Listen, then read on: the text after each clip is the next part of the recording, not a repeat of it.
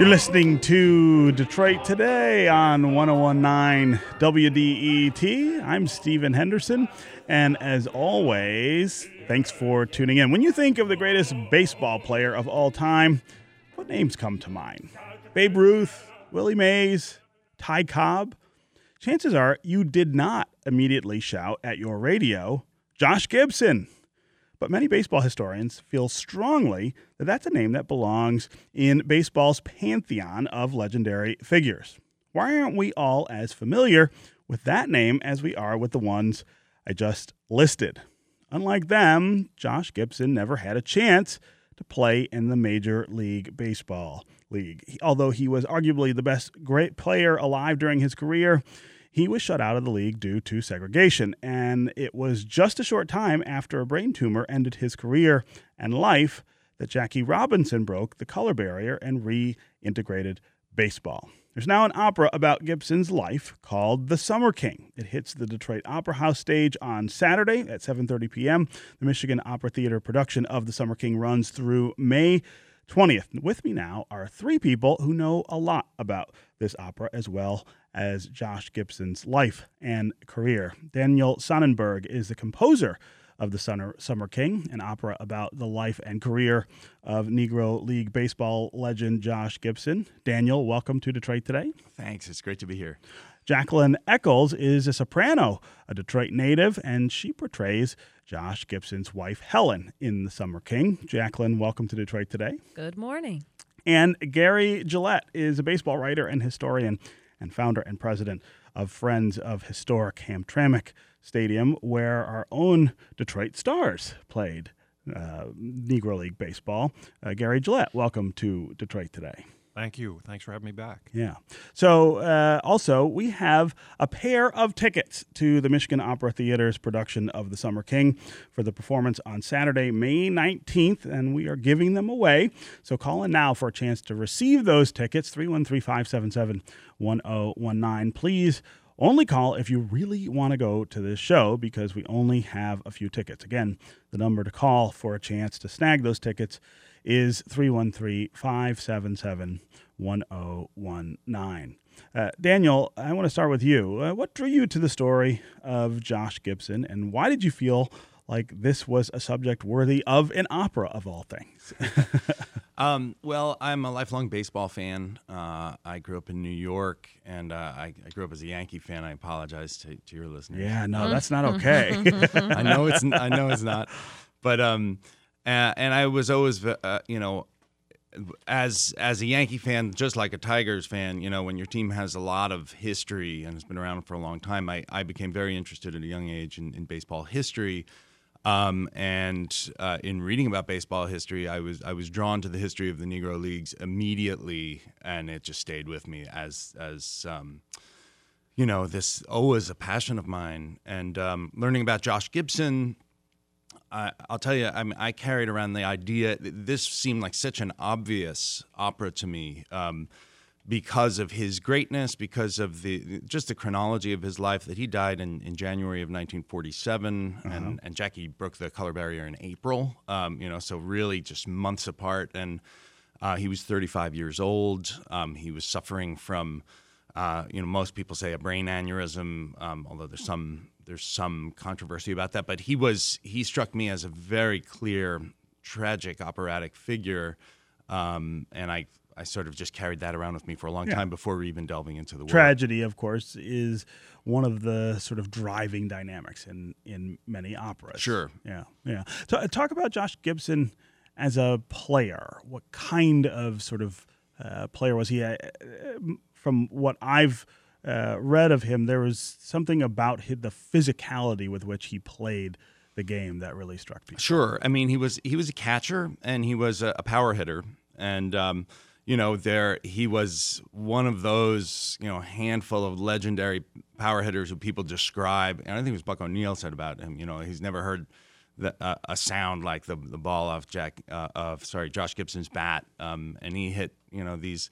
One of the things we talk about in the opera is this legendary home run that. Um, people have argued about for years whether he actually hit a ball completely out of Yankee Stadium. right. um, but nobody's ever, you know, this is something that nobody's ever done. So the fact that he even might have done it, um, and you know over his career he hit something and again the, the records are very different than, than major league baseball um, so nobody knows exactly how many home runs he hit but on his hall of fame plaque it says you know 800 Yeah. somewhere around there so Right. that, that's a pretty good number Yeah, yeah, it's a very good um, number. and he was also a great defensive catcher from you know from everything I've read about him, and uh, just uh, loved the game and played. You know, Yeah. it was it was what he was about. Yeah, uh, Gary Gillette, uh, the Negro Leagues, uh, where Josh Gibson played.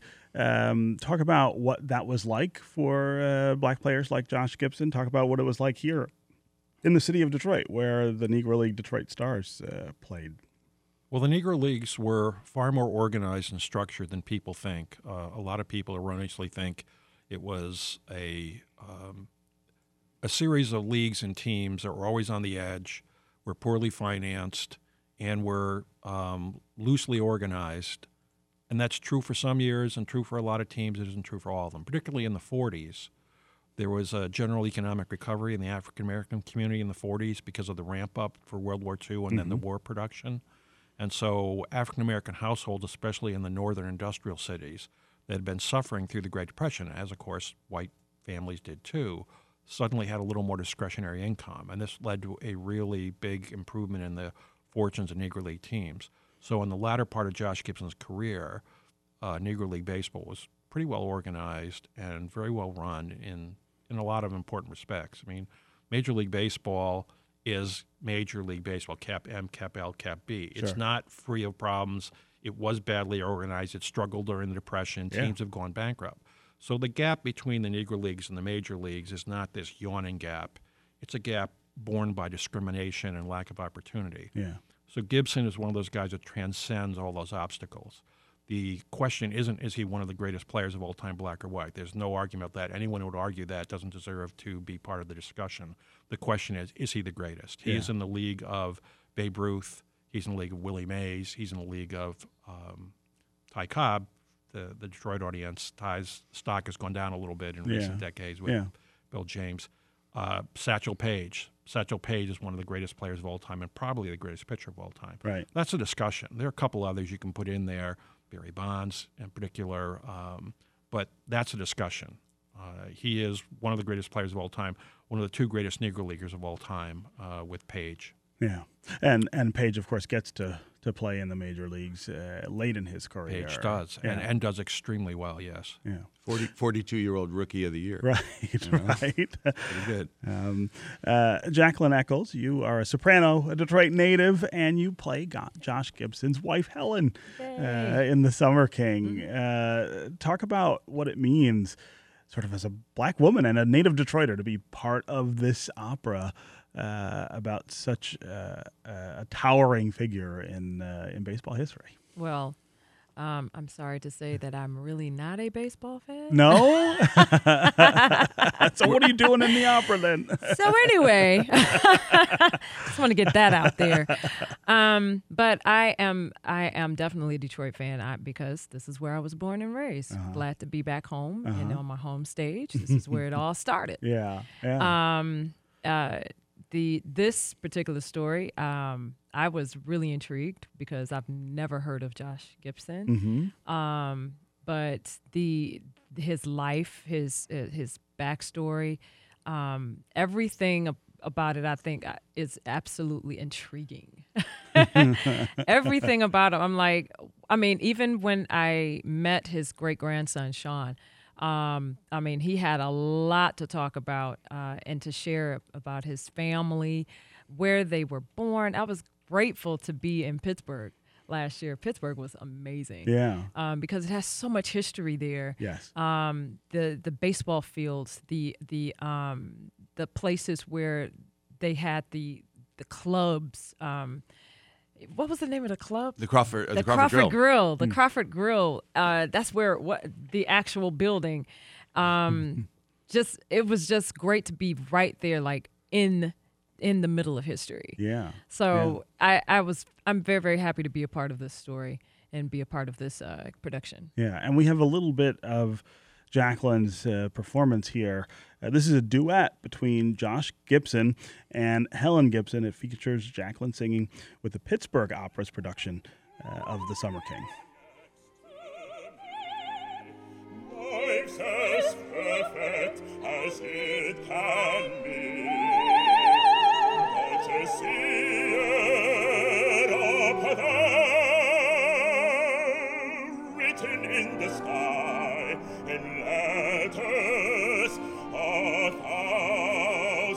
The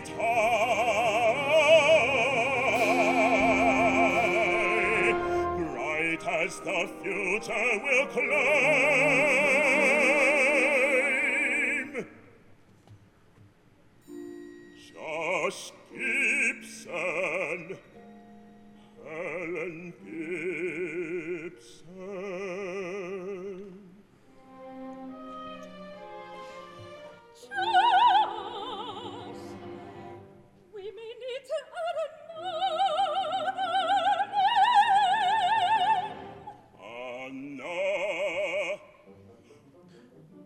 That was Jacqueline Echols as Helen Gibson in a duet with uh, the actor playing Josh Gibson in the Pittsburgh Opera's production of The Summer King. This is Detroit Today on 1019 WDET. I'm Stephen Henderson. My guests are Jacqueline Echols, a soprano and a Detroit native who portrays Joshua Gibson's wife Helen in The Summer King. Also with us is Daniel Sonnenberg, composer of The Summer King, and Gary Gillette, who's a baseball writer and historian and founder and president of Friends of Historic Hamtramck Stadium. Uh, Daniel, I want to talk some about uh, your the music invoking these really powerful images throughout the uh, opera, including biblical images that compare Gibson uh, to Moses. Uh, Talk about where you come up with that uh, comparison. Um, yeah, and that was a that was a real um, unusual place for for me personally to go in my work. I haven't I haven't really delved there. Um,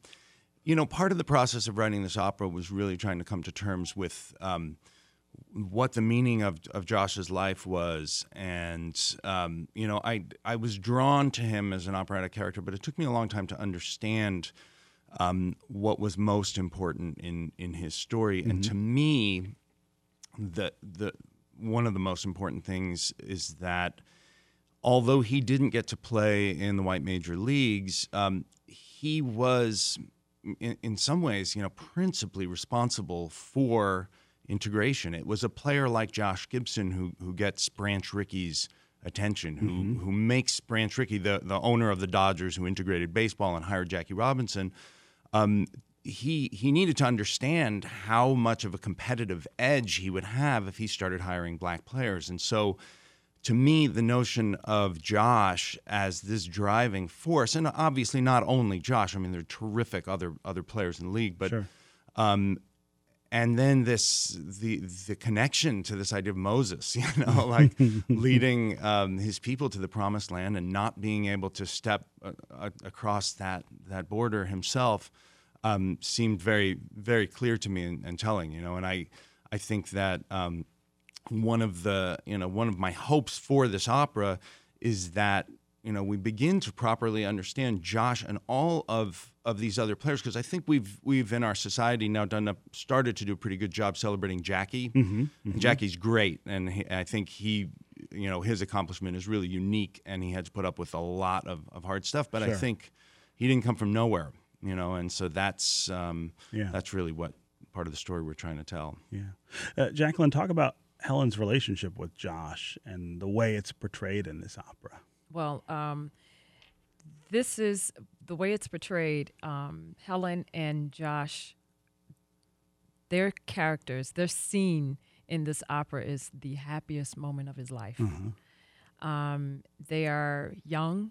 They're they're in love. They are dreaming about their future. They're enjoying each other.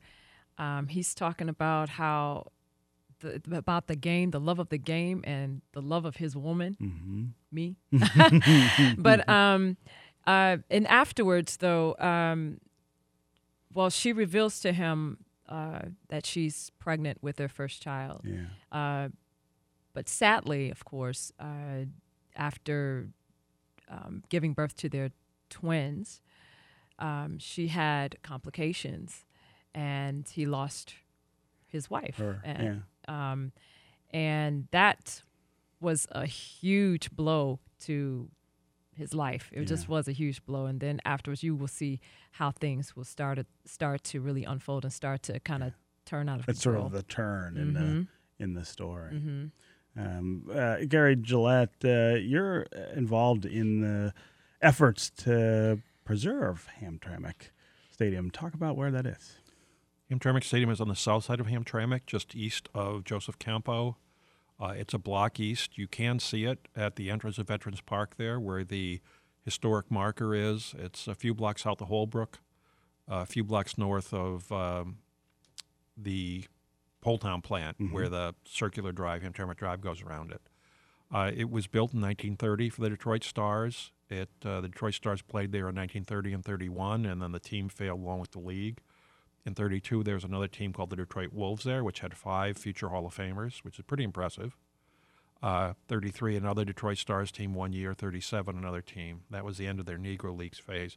But Hamtramck Stadium lasted until the early 90s with community ball, high school baseball, high school football before Keyworth Stadium was built, uh, American Legion ball, Little League ball. The Little League 1959 World Series champions played at Hamtramck Stadium, and the diamond you can still see in the outfield there. Uh, it also had uh, soccer, um, boxing matches, um, community events.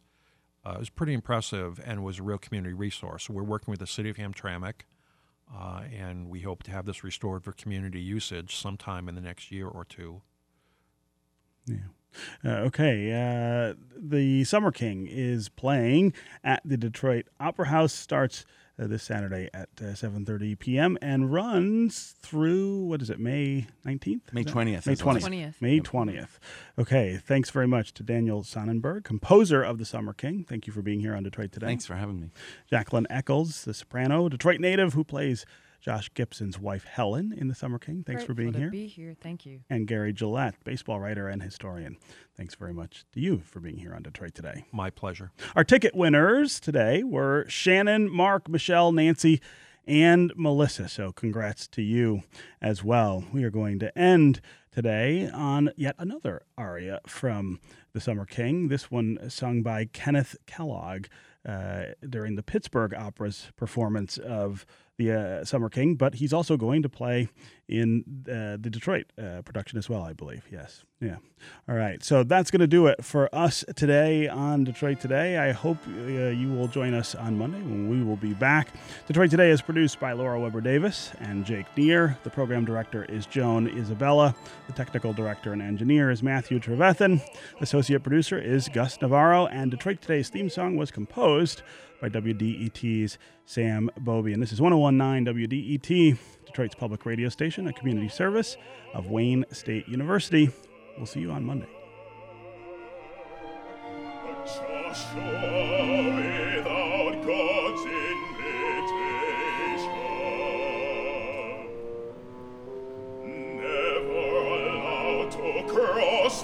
The Jordan